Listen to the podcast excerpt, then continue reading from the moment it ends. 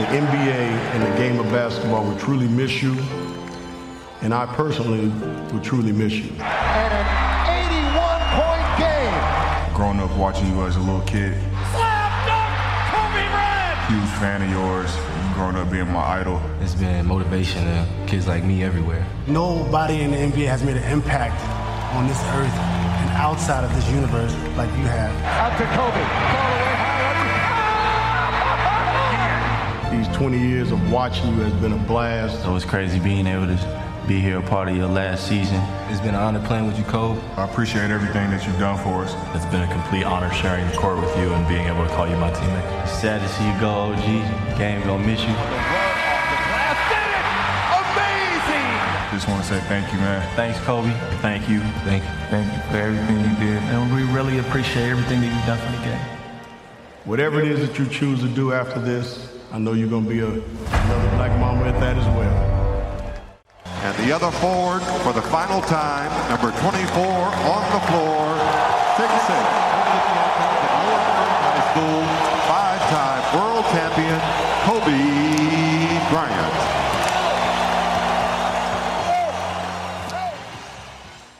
Of course, Kobe Bryant is the one that's going to lead them, Jeff. He leads them has been the subject of much debate for a long time now. What's the key for Kobe Bryant to win tonight for the Lakers? Well, through 5 games of the finals, Kobe Bryant has hands down been the MVP. And despite an amazingly efficient Game 5 performance, his critics, particularly in the media, insist that his trust with his teammates is an issue. Trust me. He has an appropriate amount of trust for his teammates, and the criticism he takes is unjust and unwarranted for a body of work that can truly only be marked by greatness. Hey, Coach, I got a question, because you see all the people talking about Bryant and not trusting his teammates. When a guy is this hot, the same way that he was last fall, what do they want him to do? You know, this is the guy who can only win if he wins, because some people, as Artest takes a very difficult shot. He could only win if he wins, because some media critics in particular just don't want to give this guy the credit that he is due as one of the all-time greats and all-time big winners. Can I just go back to Bryant? Sure. For once?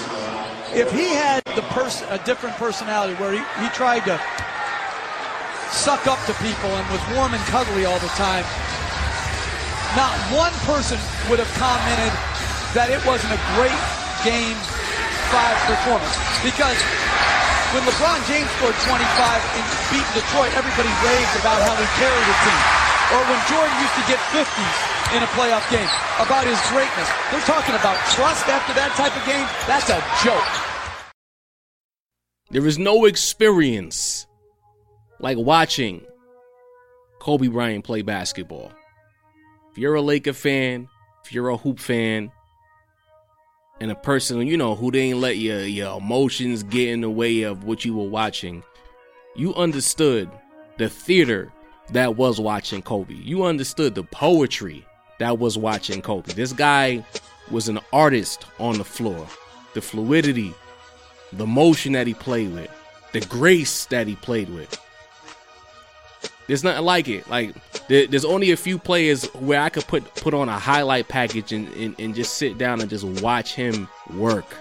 And Kobe is one of them. It was a sight to see. I say was because, as you know, Kobe is no longer with us. Sunday, January 26, 2020. I was in the house, you know, regular Sunday. I think it was the week before the Super Bowl even, or was it conference championship weekend? I don't remember. No, it wasn't no sports. And it was in between. It was a week in between the Super Bowl. I follow Lakers Film Room because I'm a basketball nerd. So I like when he would share clips about half-court actions, full-court actions, anything that involves understanding further the X's and O's of the game. I follow accounts like that, and because it's the Lakers, I have the tweet notifications on so I can see what's going on. So he tweeted, "Oh God, no." So in my mind, at that moment, I thought that the Lakers had signed like J.R. Smith, which they ended up doing anyway, or someone got hurt, maybe AD got hurt in practice, or Braun got hurt in practice, something like that. So I go to his mentions, and I'm you know, I'm looking. I'm like, what's going on? I'm like, what's the deal? And then I see one of the mentions say Kobe Bryant died. I'm like, what? Nah, that's probably one of them situations. So let me go to the main Twitter timeline. Still searching, right? I see like a couple of tweets here and there. I see a TMZ link because, you know, TMZ got to get everything first. Kobe Bryant passed away. So, you know, I pull my tray down on my iPhone. I'm looking for the alerts. I don't see an ESPN alert. I don't see a World News, CNN, something. I got a... See, I'm you know, still a little emotional talking about this, but I got CNN, and I have another news outlet that's like escaping me right now that is making me upset. USA Today. So I'm looking at all of these spots. I go to Bleacher Report. I'm checking out the NBA app. I'm checking everywhere. I go to ESPN, the station, nothing. I go to NBA TV, nothing. I go to regular news outlets for the TV, nothing. MSNBC, nothing. I'm like, what? Yo, why y'all playing with people like that? Right? Then the flood of information, you know, the alerts start coming in. I start getting text messages. I got a phone call. You would think Kobe's family. People understood that I love Kobe. Like, that was, Kobe Bryant was my favorite athlete, period. There was no discussion about who number one is when it came to sports. It was Kobe and everybody else. Twitter's going crazy. The news reports, people crying on the court. There's supposed to be an NBA game taking place. And, you know, yeah, there was false news about it being his wife and his daughters. Everyone was on the helicopter. I'm like, it was just a plethora of things that you don't want to deal with, you know? You don't want to believe that. And then you find out officially that it is Kobe and it is Gigi. And it's like... It's like, damn, Kobe was like, you know, I felt like Kobe's been cheated out of a lot of things. He was cheated out of a lot of his flowers. Some of it his own doing. We know what happened in Colorado. Let's just get it out the way. We know what happened there, or did not happen. But the fact remains is, because of what happened, his Q rating took a hit that some would say he never truly recovered from, right? He had a reputation with the NBA media about not being the nicest guy. So because of these things, Kobe never got his flowers. He never got the media coverage he was supposed to get. He never got the accolades he was supposed to receive. So it's like, damn, it's like Kobe, you know, he retires and people are starting to come around and giving him his due. And now you have his legacy. Gigi was going to pick up the family business and become one of the best female hoopers ever. And she's on the helicopter. So it's like, we can't even, as fans, live vicariously through Gigi when she grows up and be like, yo, there go Bean. Like, she had to be on the helicopter too, you know? And it's like once again, we get that Kobe gets to have something bigger than whatever the story was about him or whatever the narrative was about him get taken away. And in his passing, granted, you know, he started to get his flowers. He started to get his love and his adulation. But we know how that goes already.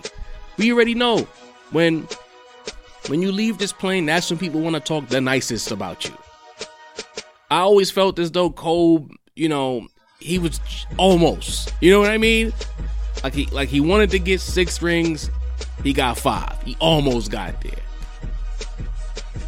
The Achilles injury happens. He can't get the number 1 scoring title or get near or be number 2. Almost. You know what I mean? And people knew. You watch some of these talking heads in the media, and they went out of their way to make it seem as though Kobe's just a guy. Like, meanwhile, the people who played before Kobe, with Kobe, and after Kobe all tell you that he was that guy. I've seen more NBA players revere Kobe than Jordan. Granted, it's a generational thing, but the fact remains is that everybody knew what it was when it came to being. And it's tough now because it's like he's gone. You know, it's It's like we didn't get to watch him grow old. We didn't get to watch as people fully started to appreciate who he was and what he meant to the game of basketball. I've avoided, you know, on this show, really talking about it because it hurt, bro. You know, I had plans of meeting that man and sitting down and picking his brain and trying to understand, you know, why he was the way he was, why he did some of the things he did, and when he did the things he did, like what was going through his mind. Only for a helicopter to take all of that away. You know, it's tough. It's tough. But let's talk about some basketball. I don't really care what anyone tells me. You know, we can have the debate. You can have your stats. You can have whatever you want to have. But when it comes to Kobe Bean Bryant, my argument to anyone who wants to throw a number at me is, I know what I saw. Let's go back to the air balls early on in his career. Yeah, those shots happened. That moment certainly happened. You absolutely cannot take that away. Kobe shot those air balls. But you know what I noticed in that moment? He took the damn shot. On a team that had Shaquille O'Neal, Nick Van Exel, Eddie Jones. Somehow or the other, the only person who wanted to take that shot was the rookie with the bean head. And now you'll have the trolls all over the net try to drag it like, oh, he shot an air ball, he's not clutch. And these stats say that this guy's more clutch and this and that, whatever the case may be. But you can't always gauge clutch by how many shots you make. In fact, you cannot gauge clutch by that whatsoever. You gauge clutch by the fact of the person being willing to take that shot, running to that moment, being prepared for that moment, and willing to risk criticism or adulation. And that's what it's all about. A lot of people who are clutch or they have good clutch numbers, a lot of times they were clutch in situations that were of the best leverage for them. But when things got the hottest in those, you know, low leverage moments for them, you could not find them. That's clutch. It's not about, okay, he took the shot, he made it. If I'm on the basketball court and I pull a three from 30 feet at the buzzer and it goes in, does that make me clutch? Like automatically I'm clutch because I made the shot? No, I could have got lucky. You know, luck is a thing as much as people try to write it off, but I could have gotten lucky in that moment and made the shot, right? It's about the guy who sees the other four players with fear in their eyes, and he notices, you know what? I got to get this done. That's clutch. It's not the made shots. It's the willingness to take those shots. If it's baseball, it's the willingness to swing the bat in a situation where you don't want, the whole world is watching you. It's game 7, the bases are loaded. You don't look at a pitch. You swing. You attack the situation. It's football. Patrick Mahomes, we saw it in the fourth quarter right there. In that moment, down 10 against a really good opponent, rising to the occasion or being willing to attack the moment. He could have folded it up. He could have said, you know what? For 3 quarters, these guys have gotten the better of us and they're just better. Patrick Mahomes kept playing it because he felt as though we can get it done. And he kept attacking. That is clutch. So when you're listening to this podcast, and people try to throw these stats at you and they try to tell you that a player A was more clutch than Kobe, you tell them it's not about the shots that were made. It was about the moments on the floor where you could only find Kobe.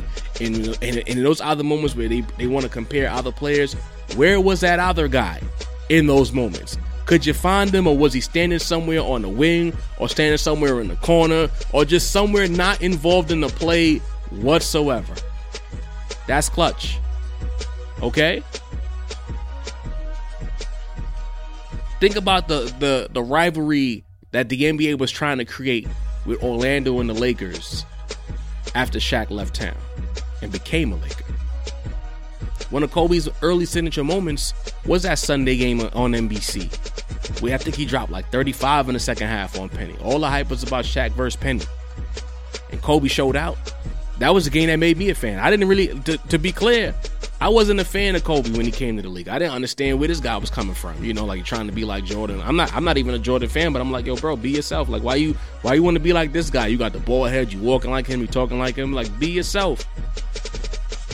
But when that man had that fro in Orlando and he wilded up Penny for damn near 35 in the second half, I'm like, yo, this guy is something else. Then I started to look more. I found myself looking to see what Kobe would do when he was on the floor, right?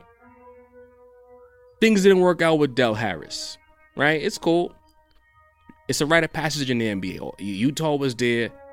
The Spurs lucked up and got Tim Duncan while David Robinson still had a couple of years of prime basketball left in them. So things didn't quite work out up until 2000, the 99-2000 season. We get with Phil Jackson. He entrusts the offense to Kobe Bryant. The offensive focal point was obviously Shaquille O'Neal. People love to tell you he played with prime Shaq. And what about the finals MVPs? Well, we're going to get there. But they never talk about the fact that at 21 years old, Tex Winter and Phil Jackson gave Kobe Bryant the responsibility of mastering and running the most complex offense in the NBA. Why do we never talk about that? They'll tell you this player has such a great IQ and this player does this and this player does that. But don't you have to have a certain level of IQ to be able to run the triangle back in 1999, back when offenses and X's and O's were a lot more complex than they are today? Does that not matter? Or was it just, Kobe was just there? When that team won 67 games, it was just all Shaq? Kobe didn't play a role in that, you know? First team all defense, nah. Kobe ran the most complex offense, led the team in assists to Shaq, and was one of the best defenders in the league at 21 years old, while still being repressed. Because this is a fact that needs to be discussed. When people start talking numbers, and they constantly bring up what Kobe did not do, I dare you to now ask yourself, how many all-time greats in NBA history were repressed the way Kobe Bryant was? And if you don't know what repressed means, the whole thing is that he was constantly held back. Most of your favorite NBA legends got the keys on day one. Kobe Bryant, if you really want to be honest about it, Kobe didn't get the keys to the castle until the 04-05 season, right? His 8th year in the league. He had to wait 8 years to fully flesh out who he was as a basketball player. Granted, he won some chips and he had moments where he got to flex.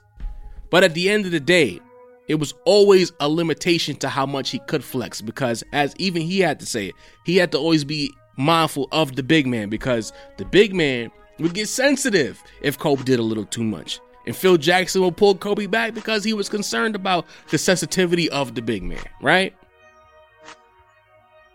But at 21, running the offense, first team all defense, and you still weren't even getting to see who he was in HD. Then we fast forward, Game 7 of the 2000 Western Conference Finals. Because again, as much as people want to talk about calculators, we're going to talk about what happened on the floor. Game 7 against Portland. The Lakers are not playing well. Shaquille O'Neal, for all intents and purposes, people remember the alley-oop and all of that, but Shaq was choking in that game. Kobe had a hell of a game. For you stat nerds, go look up the stats of the Western Conference Finals Game 7. Go peep what Kobe did, right? 25 points, I believe, 11 rebounds, 7 assists, a couple of blocks, a couple of steals. He did that. 21 years old, while the MVP of the league was crapping the bed. Kobe showed up. Kobe was the one who broke the defense down and threw the alley to Shaq. Everyone remembers Shaq catching the alley. They don't remember that heem that Kobe hit on Pippen that led to the alley, right? Let's go to the following season. The entire narrative of that year is about how selfish Kobe was and you know, why would you want to play like that when you have Shaquille O'Neal on your team? Once again, a young NBA player, a young, supremely talented and gifted NBA player being repressed, this time by his coaches and the media. Let's not talk about the fact that this guy is hella good, averaging 28 a game with Shaquille O'Neal on the team. Oh, he's selfish. He's not doing the right thing. Oh, okay. Right. He gets hurt that season, comes back. And the narrative is that Kobe started to play team ball and he started to figure some things out. But the reality of the situation was Kobe game didn't change that much from when he got hurt to when he came back. He just was a nicer guy. The man leading up until the finals was averaging over 30 a night. I think it was 38-6 throughout the Western Conference playoffs. So all of his statistics went up from the regular season to the playoffs, but somehow he was no longer selfish. This is what I'm trying to explain to you. People never really truly appreciated Kobe. They always found a way to nitpick him or say he's arrogant, or he doesn't have the right frame of mind, or whatever the hell else they wanted to say. They played in the tougher conference, and in all of those years where people say he played with prime Shaq, if you look at Kobe's numbers in the Western Conference playoffs, not the finals, the Western Conference playoffs where the competition was elite, Kobe's numbers were damn near comparable to Shaq's. It wasn't like he was just there. A lot of people, when they say prime Shaq, they want you to believe Kobe was just another guy. He was a clear-cut number two. The only time Kobe was a number two was the first championship. The other two championships, it was 1B. And this is not about narratives. This is about what I saw on the basketball court. Kobe playing with Shaq, supposedly the second option, was the only wing player I seen consistently get double teamed by opposing teams while playing with Shaq. D-Wade got to go one-on-one. Penny got to go one-on-one. But they damn sure doubled Kobe. Now explain to me how a player who's selfish and a clear-cut number two and had the benefit of playing with a prime Shaq can be double-teamed by the opponent. If you're doubling Kobe, that means that Shaq is one-on-one. But Kobe had the luxury of playing with prime Shaq. This is what I'm explaining to you. Once Phil Jackson gave Kobe Bryant the keys to the kingdom that is the triangle offense, not the organization, the offense, he became the most important piece. The number two guy doesn't have the luxury of being the most important piece. And once teams figured out that Kobe was the initiator of the offense and who had to create for others and score, teams' game plan was to take Kobe out the equation. Normally in basketball, the objective is to take the best player on the opposing team out of the equation, not the number two guy. Like, you didn't see teams saying, let's stop Kyrie and let LeBron get off. Like, that wasn't happening. Let's stop Clay and let Curry get off. That wasn't happening. Let's stop Westbrook and let KD get off. That wasn't happening. Let's stop Starks and let Ewing get off. That wasn't happening. I could keep going. Let's stop Pippen and let Jordan get off. That wasn't happening. This is what I'm trying to tell you. I'm breaking this down, because with this Kobe day, I needed to break down to all the people who've had questions, who've knocked Kobe down a peg, or they felt as though he wasn't as good as people thought he was. I'm using this episode to break down events that happened that let you know that this guy was as good as his peers said he was. Not as good as the Nick Wrights of the world said he was, or any other talking head who had a gripe or an axe to grind with Kobe, who would never be truthful about him. I'm here to tell you that his peers were right. Huh? Ask Vlade Divac if Kobe wasn't the goods. And I bet you he'd tell you, there's a poster with my face on it that says that boy was a problem, right? I don't even have to talk about the 2000 finals. We know what happened. 2001 finals, we know what happened. 2002, by that point, it wasn't even a question of Kobe number two. It was Shaq and Kobe. Kobe was already the consensus best all-around player in the league. Remember that was the thing back in the day, y'all? Best all-around player. Kobe had that. Shaq was the diesel, and alongside the diesel was the best all-around player in the game in 2002. There was no longer any questions about, oh, this guy's selfish and why is he playing like this or whatever the hell else. They understood. They knew the vibe, okay? They knew how Shaq and Kobe was coming. Point blank. Got to the finals of 2002. smokehouse. Game 7 against the Sacramento Kings in the Western Conference Finals. Once again, people like to act like things didn't happen. You know, they went to the number 1 seed, right? In their house, in a Game 7 and won. A lot of people would lead you to believe that the series was decided in Game 6 when, you know, there was some questionable calls and things didn't kind of go the way of the Golden State Warriors, of the Sacramento Kings. But there was a whole other game to play, and it was in Sacramento. And we had Stojakovic airballing threes. We had Doug Christie airmailing three-pointers. Mike Bibby wasn't as Mike Bibby as he was in the 6 games prior. But we all harking back to Game 6. What about Game 7? Shaq had 30. Kobe had 30.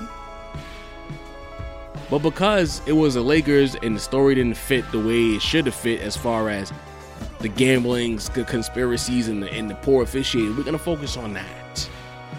But Kobe was on that team. Kobe had to defend Mike Bibby. He had to chase that little ball head around and still had 30. And points in the game where Sacramento could have gotten away from the Lakers a little bit, Kobe kept us around. That happened. Again, on the court. Not the calculator, not what ESPN tells you. Events that happened on the floor. Right? Now let's talk about the finals. Everyone loves talking about finals MVPs and, oh, you know, he played with Shaq. Shaq got the final MVP. How could it be? You know how could it be? In the 2000 finals, he played the corpse of Rick Smits. Rick Smits was done. He could barely move. Again, Shaq at the peak of his powers against Rick Smits. Phil Jackson is the greatest coach in NBA history. You think he's going to waste time with Kobe trying to let Kobe get off against Reggie Miller when he has a zombie in the paint against the most dominant player in NBA history, Shaq Diesel? Come on now. That's 101. Let's go to 2001. If y'all know basketball, y'all know that a lot of Philly's defensive schemes with Larry Brown, Mr. Play the Right Way, was to make things difficult for Kobe to get off. They left Mutombo on an island with Shaq, and all Mutombo did was get elbow after elbow after elbow after elbow in the face. Washed up Mutombo, damn near. 1-on-1 with Shaq, barbecue chicken. They spent so much time, they being the Sixers, so much time making sure Kobe didn't have free reign that they jeopardized Mutombo's face by way of Shaq's elbows. Now let's go to the 2002 NBA Finals. Do you guys remember who the starting center of the then New Jersey Nets was? Do you know? I'll give you a second. You don't know. It was Todd MacCulloch. And when Todd MacCulloch wasn't in the game, they had some light-skinned dude whose name escapes me right now, or they had the audacity to put Kenyon Martin on Shaq. Once again, you play for the greatest coach of all time. You know he's going to exploit that mismatch, and that's what happened. Kobe still got off in that series, don't get me wrong. But the fact remains is Shaq got 3 finals MVPs while facing 3 of the worst starting centers in consecutive history in the NBA Finals. Back to back to back. Go back to the Western Conference playoffs where you had to go up against teams like the Spurs. You had to go up against teams like the Kings. You had to go up against teams like the Phoenix Suns, who were still good at a moment in time, the Portland Trail Blazers. The list goes on. They played against those teams, and they needed Kobe, because when Shaq had to go up against real competition, he couldn't just dominate. Kobe in a lot of those series was the guy who was making the matchup favorable for the Lakers. I'm not making any of this up. If you don't believe me, look it up. I'm just pointing out these things to show you that there's a lot of false narratives about Kobe being Bryant. And I need y'all to understand that on the court, he did things that deserve the all-time great status that he receives. The fact that people talk about he's not top 10, that's nonsense. It's nonsense. the 03-04 season with everything going on, there was a point where he would get off the helicopter from Colorado, go to Staples. Well, not take the helicopter from Colorado. You know what I'm saying? He gets off the plane, hops in the helicopter, goes to Staples. Just for the people. Well, he didn't take the helicopter from Colorado. It's not possible. All right. He took a plane to L.A., then got on a helicopter to get to Staples. Okay? All right. Gets off the helicopter, drops 40. And he did that multiple times. From the courthouse to the basketball court with a 40 ball. Granted, things didn't end well in the 04 season, right? It is what it is. We lost to Detroit. Things imploded. In reality, the Lakers lost not because Shaq and Kobe hated each other, but because Karl Malone got hurt, and he was a very key component to that triangle offense. Him and Kobe had got a nice synergy going in the mid-post area, and once he got hurt and he couldn't move around, that was it. He was the third piece of the puzzle that would have made it a little more difficult for Detroit to defend us. Kobe had a wall. Even before the Boston wall, the Detroit wall was there. And Kobe had to deal with that, and he wanted that finals MVP so bad because so many people for so many years made it seem as though without Shaq, Kobe is nothing. And we all know that's not true. Fast forward a couple of years after some Lakers sabotage. I'm going to call it what it is. Like, some of the worst lineups I've ever loved. The Shaq trade. As much as I love Lamar Odom, you telling me for Shaq you only got Bryant, Grant, Lamar Odom, and Caron Butler? Come the hell on. Who's winning with that? Smush Parker, Laron Prophet, Chucky Atkins, all of these guys that Cole played with. Listen. He gets Pau Gasol. Proceeds to go to three straight finals at the end of his prime. At the end of his peak. Let me not say the end of his prime. At the end of his peak. Three straight finals, wins two championships. And he was a tougher overall roster away from another three-peat. And people still have an issue with putting Kobe in a top 5. Or even top 10. Yeah, when you watch the basketball and you watch how he dominated the action as a jump shooter, because he wasn't Afro Kobe anymore. He was primarily a mid-post, high-post, three-point jump shooter. And he dominated. Why do we need to keep talking about statistics and efficiency and all these other things? Let's be clear. Kobe was a psychopath. He was crazy. And because of his craziness, there's times where he shot over 3 or 4 people because he felt and he knew in his heart that these 4 wasn't better than his one. Granted, a lot of those shots were bad shots, but damn it, when that shot went in, it was the most spectacular thing you've ever seen. Because again, when you come to Kobe Bryant in basketball, there's a certain level of theater involved, and Kobe was always aware of that theater, and he wanted to use that theater to get a competitive edge against the people he went up against. It is what it is. It was a Hornets game that I never forget. It was a Saturday.